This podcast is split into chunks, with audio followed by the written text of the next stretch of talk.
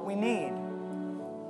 We think we need this or we think we want this, but let me just tell you our bodies, our souls, our minds, they can't really tell us what we want and what we need. And even if we think we know what we want, it may not actually be what we truly want.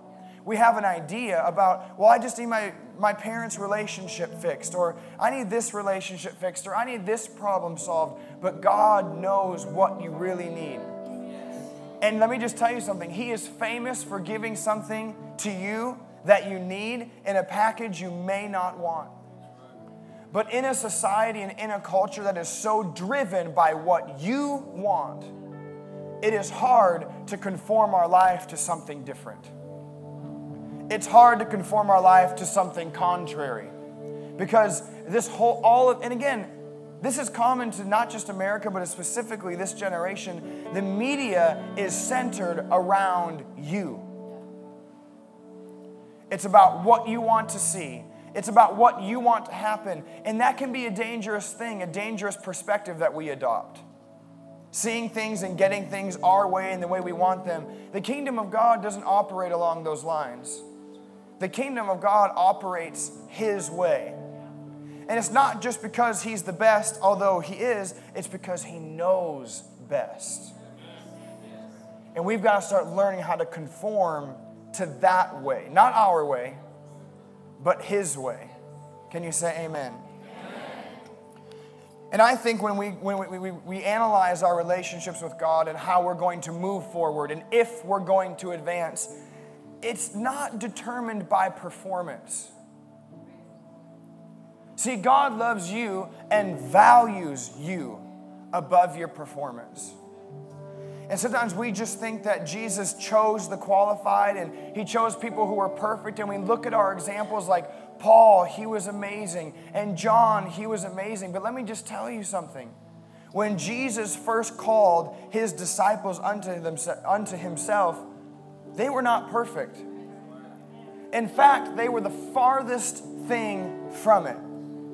See, God's not looking for perfection, He's looking for willingness. The missing link between potential and greatness is willingness. Let me read you a couple stories tonight. If you have your Bibles with you, or even if you don't, let me just read this story to you in Matthew. In chapter 4, it says this. I'm going to read it out of the message tonight says walking along the beach of Lake Galilee, Jesus saw two brothers, Simon, who was later called Peter, and Andrew. And they were fishing and throwing their nets into the lake, and it was their regular work.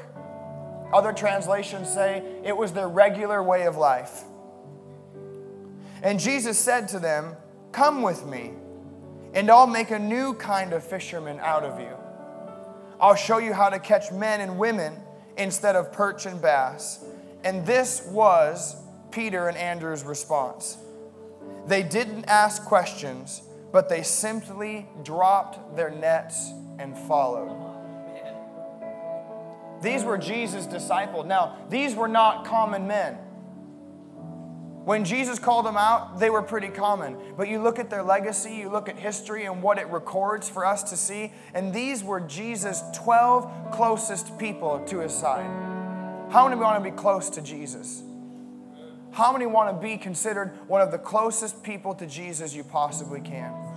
That the world has ever heard of. There were only 12 that were close to Jesus. There are billions of people in the world. Even back then, so many people, yet only 12 Jesus chose to keep by his side closer than any other. Now, Jesus wanted more than that. Did you know that? Jesus had 12, but he wanted more. He even went after more, and eventually he got himself to the point where he had 70 to 72 disciples. But eventually that number dwindled down again. But he had 12 people and they were close to him, and it had nothing to do with their former stature. It had nothing to do with their performance and what they did or what their past was like or what their present was like. The only thing that determined their closeness with God was their willingness, and God only looked at what was ahead. Jesus only looked at their future. And you can read in this too, he calls them out again. Two different people. It's at a short distance down the beach, they came to another pair of brothers, James and John, Zebedee's sons. And these two were sitting in a boat with their father, mending their fish nets.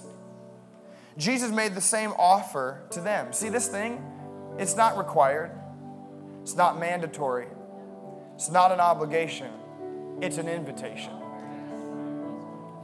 It's just an invitation. Jesus will not impose his will on you, yet the lackadaisical Christian wishes he would. Jesus requires a response. See, it's not just about, okay, God, I'm ready for you to do what you want to do. Just do whatever you want to do and you have your way and this and that. He's like, no, no, no. He's like, you need to let me have my way. It's about willingness. And Jesus made the same offer to them, and they were just as quick to follow, abandoning their boat and their father. You have to understand, these people, even, even Peter would say, He's like, Oh Lord, depart from me, for I am a sinful man. These were worldly people. Okay, yes, they were Jews, and that's all fine. But they were still, they had sin, they were worldly, they weren't perfect. Yet God chose them. Why? Because He wants to choose all of us. But the only ones that get to stick with them are the ones who are willing enough just to say yes to Jesus. There's another example I want to read to you, and it's about Matthew. How many have heard of Matthew? Raise your hand. How many know anything about Matthew? What was his occupation? What was his job? Tax collector. Let me paint a picture for you about Matthew's life. Matthew, also known as Levi, he was a Jew. Okay? And if you guys know anything about, about the Jews and the Roman Empire, is they were against each other. The Jews were just subject to the Roman government, and they didn't like it. Okay? Matthew was a Jewish tax collector, but he wasn't collecting taxes for the church or for the Jewish community. He was collecting taxes for the Roman government. And if you're a Jew, and then you have, and then you're Roman or a Roman government, you don't get along, you don't like each other. Basically, the Jews were in a sense, a newer version form of slavery to the Roman government. And so here it is you have this Jew who is collecting taxes for the Roman government. Okay? Now, if you have your Bibles, go ahead and turn with me to Matthew chapter 9, verse 9. Listen to this. Matthew 9 9 says this. And Jesus passed on from where he was, and he saw a man named Matthew sitting in the tax collector's office. And he said to him, Be my disciple, side with my party, and follow me. And Matthew rose and followed him. You have to understand this, and you're going to see multiple scriptures if you read each account in each gospel Matthew, Mark, Luke, and John about this story of Matthew. Jesus' disciples, who he had already gathered, which are four of the mention that we already talked about tonight, they didn't like that Jesus was trying to recruit Matthew. Why? Because they didn't like Matthew very much. Matthew was a Jew collecting taxes for the enemy. Let me put this in our modern day illustration. Let's imagine the youth pastor who leads you, your youth pastor who preaches the Bible to you, your youth pastor who looks up to you, or that, sorry, that you look up to and that you love greatly. What if you found out about your youth pastor that he was not just a youth pastor, but as his side job, he was raising money and fundraising for ISIS to accomplish their agenda? How many know what ISIS is? Raise your hand. Okay, good terrorist group attacking Christians, number one agenda is to get rid of Christians, to torture, to threat, to create fear. Their number one agenda is to be against Christians. Now, how many of you, the youth pastor that you love and adore and look up to and who preaches the word of God to you, okay, you find out as a side job he's raising funds for ISIS to kill more Christians? How many of you would still look up to and admire that youth pastor? Now imagine right now if you knew that about him and it was true about him. If Jesus walked in this room and said, Youth Pastor so and so, I want you to follow me. We'd all probably have a religious hissy fit. Like, Jesus, you don't know what he's done. You don't know what he's done. You don't know what he's doing. Do you know what he's doing?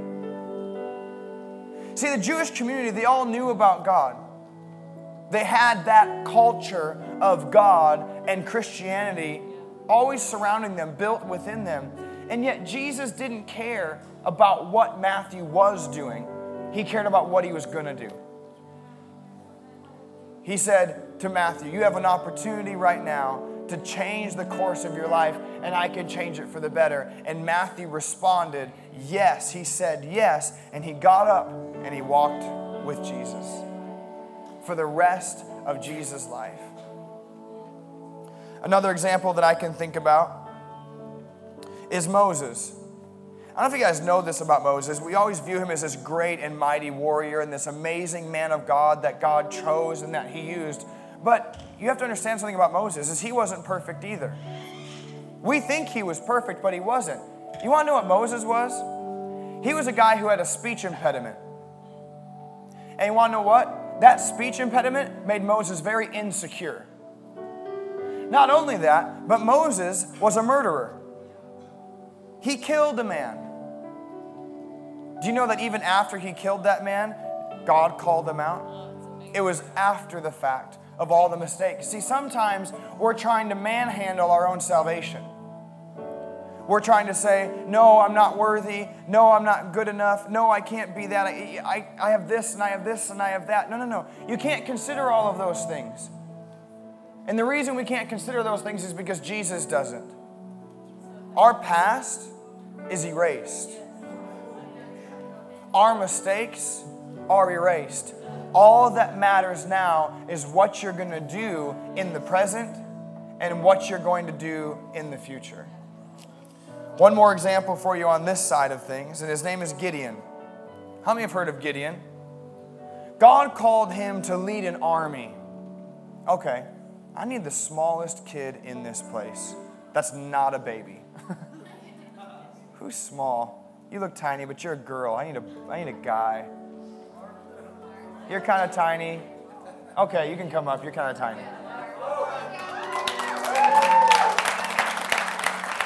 What's your name? Mark. Mark. That's a good name. Matthew, Mark, Luke, John. Brother Matthew. Whoa. Where's your other two brothers? Where's Luke and John? Is there Luke and John in here? Eh, Anyone? Maybe I have brothers you don't know about in this place. Okay, everybody, we're going to war with Mark here. Okay? How many feel, don't give me the religious response, don't you dare. How many feel so confident in Mark's ability to lead us into a victorious battle? Okay, a few of you. Maybe the youth group, maybe youth pastor, someone who knows you. The majority of you are not raising your hand. Are you offended? They don't really believe in you. He's kind of short, kind of scrawny, Kind of open. cute little freckles. You don't necessarily look like a warrior. It's okay, you'll grow into it. Well, maybe. Um, I'm, I just turned 30 like a week ago, and I still look like I'm 16. So what I said isn't necessarily true. I'm still working on growing into it. I mean, I can't even grow a beard. I mean, really? I mean, it's like a God thing, right? Every man's supposed to have a beard. I got gypped.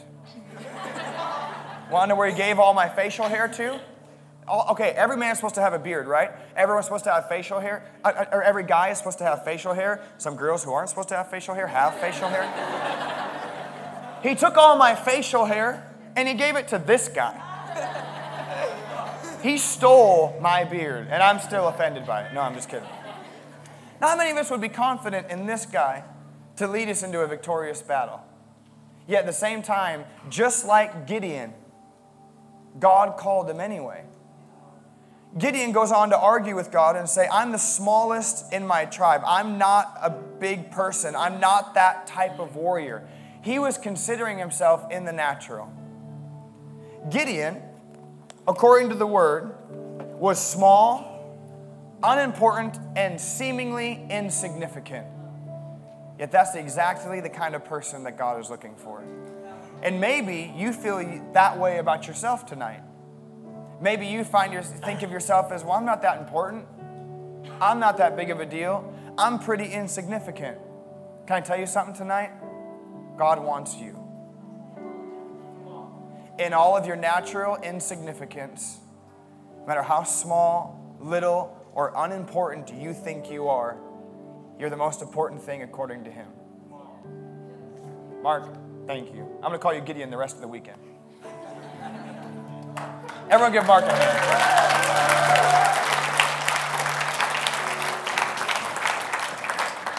Some of you are walking into this weekend and you're thinking, okay, and, and you're here and you're ready and you want to dive all in. You have a desire to, but yet there's something holding you back. Let me tell you something. If you read in Ephesians and you read in Romans and you read in the New Testament, it says very clearly that nothing can separate you from the love of God. Nothing can separate you from it. It talks about angels and demons and people persecuting and, and executioners killing you for your faith. Nothing can separate you from God's love. So you don't separate you from God's love. See, God wasn't looking for perfection, He was looking for willingness. And I think that's the key to greatness when it comes to this weekend. Every single one of you in here have great potential. Every single one of you. But without willingness, that potential will never turn into greatness. Why? Because greatness lies within a relationship with Jesus. Let's look at a few more people tonight. One thing I love about Peter is even after he had been following Jesus for a significant period of time, he continued to make silly and foolish mistakes. How many can list some of Peter's mistakes? Um, he cut off the ear of a soldier in the Garden of Gethsemane when Jesus wasn't even resisting his own arrest. He denied Jesus three times. And that was a hefty thing that Peter had to deal with. There was a lot of guilt, there was a lot of weightiness and heaviness and he, that he had to deal with. But guess what? He never stopped trying. And some of you tonight, maybe you're not fully acknowledging Jesus as your Lord and Savior. Maybe you haven't been with your life. Maybe your life has looked like Peter. Or maybe you don't say it with your words, but the actions that you choose to take literally deny what you say, what you believe. Can I tell you something? Jesus is still here to come to your rescue because Jesus never forsook Peter. And even when Peter forsook Jesus, Jesus never left him. In fact, Jesus went after him all the more. Went after him to give him a second chance. Now, these are people who are imperfect yet willing, and God used them and chose them, and they had the closest relationship with Jesus. Now, let's look at a few other people who were definitely more perfect than the people Jesus chose to be his disciples, yet didn't have a relationship with God. In Luke chapter 9, let's read this together. Luke chapter 9, verse 57. You can just look at it on the screens. I want to read this to you. To me, this is an amazing story. Luke chapter 9, and we'll begin in verse 57.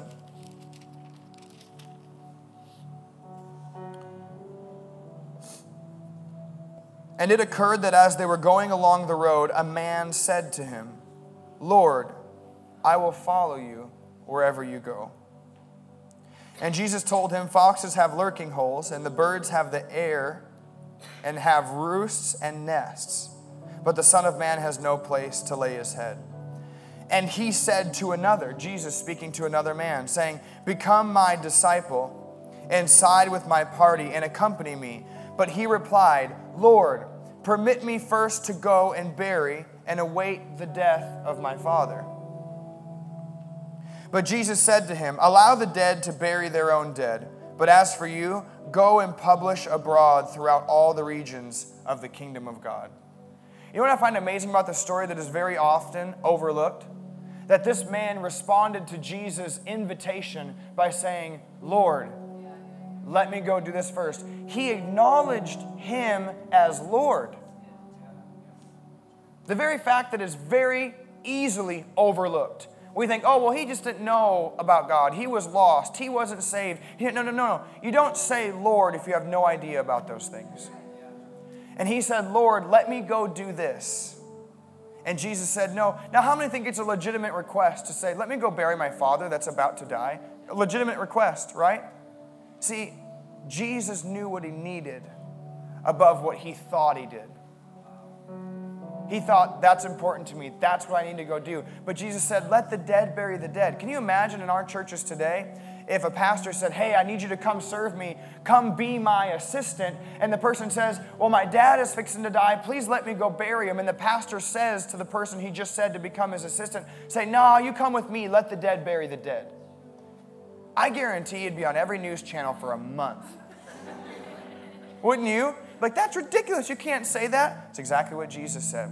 Why? Because he knew what he needed and he knew the motive of this man's heart. This man did not become a follower of Jesus. Let's go ahead and, go ahead and keep reading. In verse 60, it says, But Jesus said to him, Allow the dead to bury their own dead, but as for you, go and publish abroad throughout all the regions of the kingdom of God. 61, another also said, I will follow you, Lord. Again, another acknowledgement of Lord. How many of you have acknowledged Jesus as Lord before? Can you can put your hands down. Now, you don't have to answer this question. Now, how many of you know you're supposed to be following him after you called him Lord? But yet you're trying and it's not working and you're struggling in your relationship with God.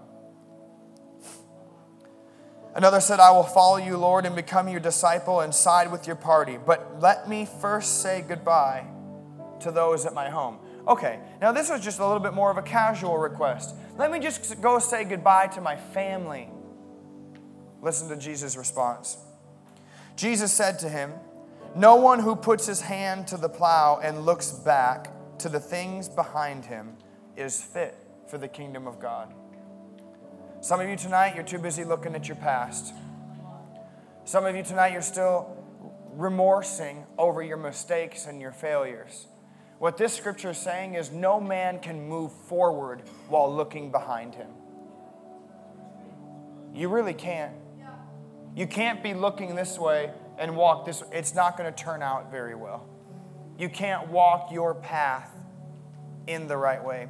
And I love what the message says in Luke 9 61. The other said, I'm ready to follow you, Master, but first excuse me while I get things straightened out at home.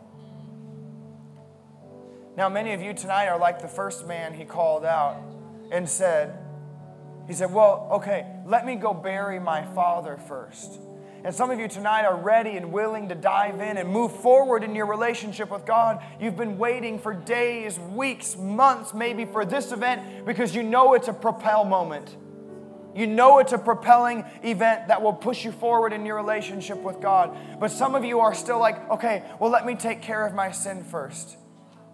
Some of you are just like that man whose father was dying and he wanted to go bury his father. Like, wait, let me, and you're saying, well, let me go bury my sin first. Jesus already did that. You don't have to do a thing. All you have to do is say yes and be willing. Maybe some of you are in here and you're thinking, well, I don't have that many mistakes, and that I don't understand. Like, that's not me. I'm not in that category. Well, how about this one? There was a young man who was a rich young ruler, and Jesus was Jesus was having this conversation with him. And, he, and this man, this rich young ruler, was asking Jesus, What is it that I still lack? What am I doing wrong? Because he was looking for more. Just like many of you are looking for more tonight. He's looking for more. And Jesus said, Okay, well, just follow the Ten Commandments and obey those Ten Commandments. This is what you need to do. And he said, You know what, Jesus? I've followed the Ten Commandments since I was a youth. He's saying, I've done all that. I've done the religious duties. And so Jesus gives him the real answer he needs. And he says, Go and sell all you have and give it away. Give it to the poor, and then come and follow me. Some of you have been saved a long time. Some of you have known God, been in church, raised in church, followed the Ten Commandments, never strayed far away yet have always lacked one crucial ingredient to relationship with God, and it's heart commitment. Just because our actions are committed does not mean our hearts are. And there's a major difference between the two. Let me say these last few things to you. I know it's getting late. I know you guys were traveling, probably had school today. I know it's been a long day, but how many know that this is more important than those things that are behind us? This is what you came for, right? Let me tell this to you. So there were good, reputable people, and there were sinful and corrupt people, but only those who were willing to respond and say yes to Jesus actually got to have a relationship with him. See, too often we would rather have a relationship with a thing or that thing or this thing and then just have a connection with God. That's exactly what the rich young ruler had. He had a connection with God, the connect, a connection with the things of God, but he didn't have a relationship with God. Especially in our modern day culture and in our society, connections are now more important than relationships. Connections and associations now have greater value in life than meaningful relationships. We have connections with people, but we have relationships with our phones. Whoever has the most part of your time is who you have a relationship with. We've become inhuman, and in fact, relationships have replaced, been replaced with connections. Connections don't require intimacy, relationships do. A lot of people want a connection with God, but not necessarily a relationship, because a relationship requires intimacy. And part of intimacy that you cannot get away from is vulnerability. Saying, God, here I am with all my mistakes, my imperfect self. And guess what? I'll tell you this tonight you care more about that than He does. Want to know how I know that? Because He doesn't care about it at all, He just cares about you doesn't care about your mistakes, doesn't care about your issues, doesn't care about what's happened here or there. All he cares about is you and your future. He didn't, came, he didn't just come to fix your past, he came to give you a future. That's what Jeremiah 29 11 is all about. He didn't say, I came here to fix your past and to fix that. No, no. He says, I came here to give you a hope and a future. He's interested in your future. But as long as we're still stuck in the past, we can't move forward into the future that He has for us. And that future includes greatness. And all this takes is saying, okay, yes, Lord, I'll let go of all that. I'll let go. Guess what? Peter knew he had all this junk going on. Matthew knew that he was not very well liked, that he was a worldly and sinful man, but he cared more about this, this person loves me and he wants me to come follow him, I'll gladly leave that behind. Don't you want to gladly leave everything that you came here with behind? You just leave it behind you. You say, forget it. I don't need that. I don't want that. All that matters is what's in front of me. All that matters is what's ahead of me. All that matters is Jesus. Let me finish this tonight. Connections with other things or people, connections don't require commitment. Relationships do. You see, relationships require sacrifices. And how do I know that? Because the number one thing that relationships have to be built on is love. And in the Bible, it says that no greater love has any man than this, that he would lay down his life for his brother. What does that mean?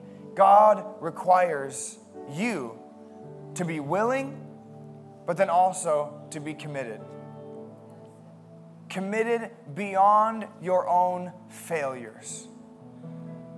You have to be more committed to Him than what you can do or than what you've done.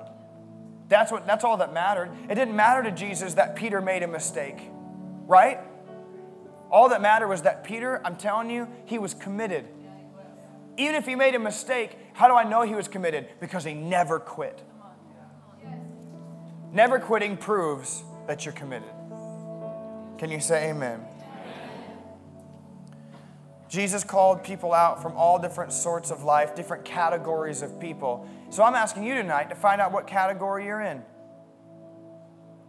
Are you the one who's grew up in the church, never really strayed far away, but is still lacking the depth of a true relationship with God? Maybe you've been connected with Him all throughout your life, but I'm telling you, relationship is deeper than a connection. We have to move forward. We have to understand what it is to be in a relationship, what a relationship is truly like. My most prized relationship on this earth is with this woman right here. You're like, wait, that woman married a 16 year old? Yeah, you betcha. this is my most valued relationship. Yeah. And let me tell you something. How much would you love me if I had no commitment to you whatsoever? Probably not very much. Still would. You still would. That's the right answer. I'm It is sorry. the right answer. You're ruining this object lesson. No, I'm just kidding. If I wasn't committed to her, it wouldn't be much of a relationship. Now, Jesus is committed to us no matter what. Thank you for so aptly demonstrating that. He's committed to us no matter what. But what creates value and depth in our relationship with God is when our commitment meets His. That creates something real. That creates something that's not a duty. Christianity is not a social status. With all this junk on social media, I'm telling you, I'm on social media. Yeah, it's awesome, it's great. But everything in life has been become about connections and social status. The only social status I'm concerned about is that of what Jesus thinks of me. And when you start to become so bent on forget what you were or who you are and step into what He has for you, your entire life changes. But it's learning to be genuine in our relationship with God, saying, you know what? I'm not perfect.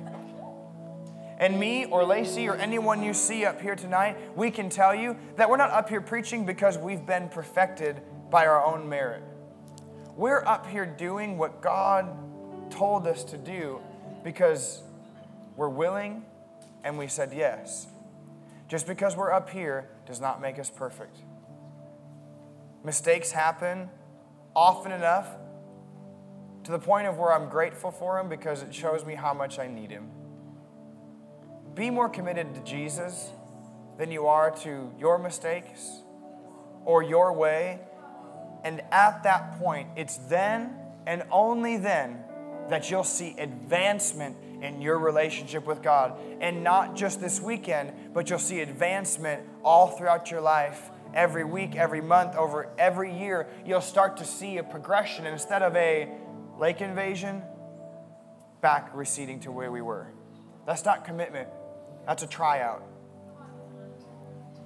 Commitment is taking this weekend and you staying committed to Jesus as a result of it after this weekend is over. And that's all Jesus is looking for, is for you to be willing enough to say yes, even if you mess up. You just keep coming back and saying yes, yes, yes. We need to say yes to Jesus no matter what happens in this life, no matter what we do. Amen?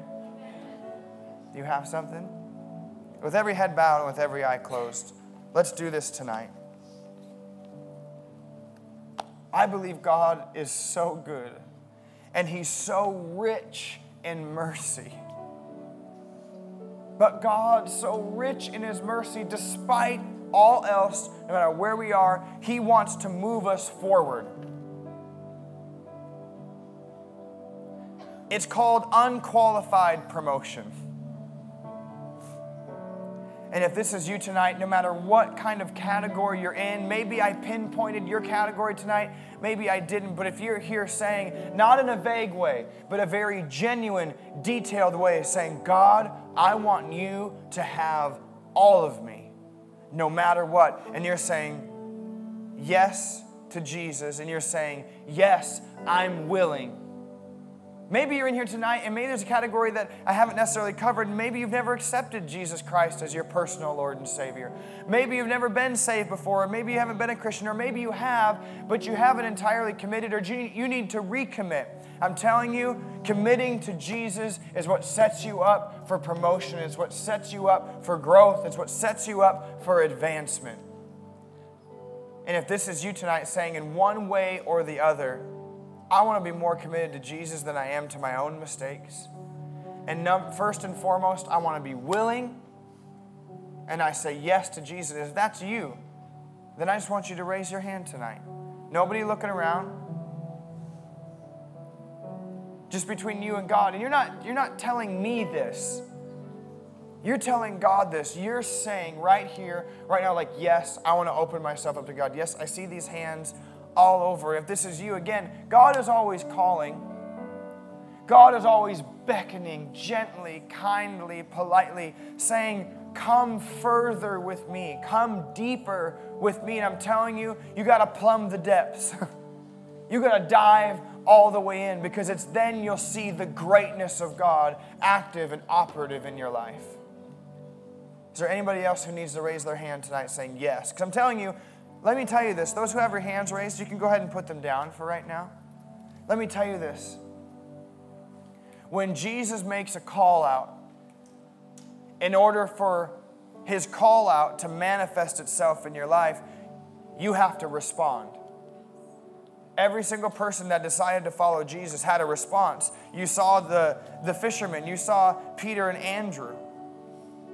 You saw James and John, and, and, and they said, okay, yes, we'll do it. They dropped everything and they got up, walked away from what was, and into what would be. So you can't just say, "Oh, I'll just I'll just say it." No, no, no. God's asking for a response, and He's asking you to respond by raising your hand. If you haven't raised your hand yet, and you say, "I need to respond," then raise your hand tonight. Is there anybody else? Yes, I see that hand. Yes, I see that. Yes, yes.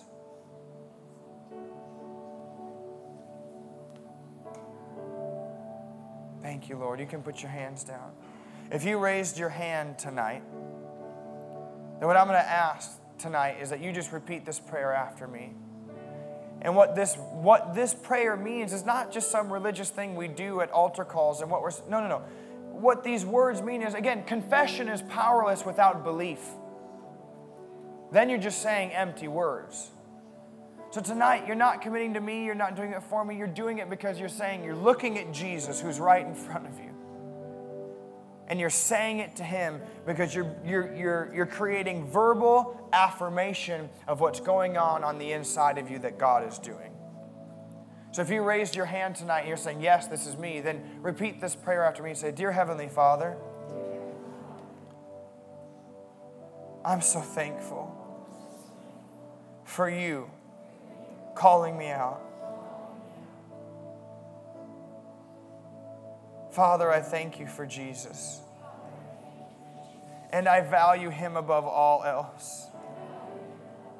And I hear you calling me into deeper places with you. So, Father, right now, despite my circumstance, I let go of me I let go of my mistakes and I commit to you. And I say, Yes, Lord, I am willing. Yes, Lord, I am willing. And I am committed. I'm all in and I'm all yours. In Jesus' name, amen.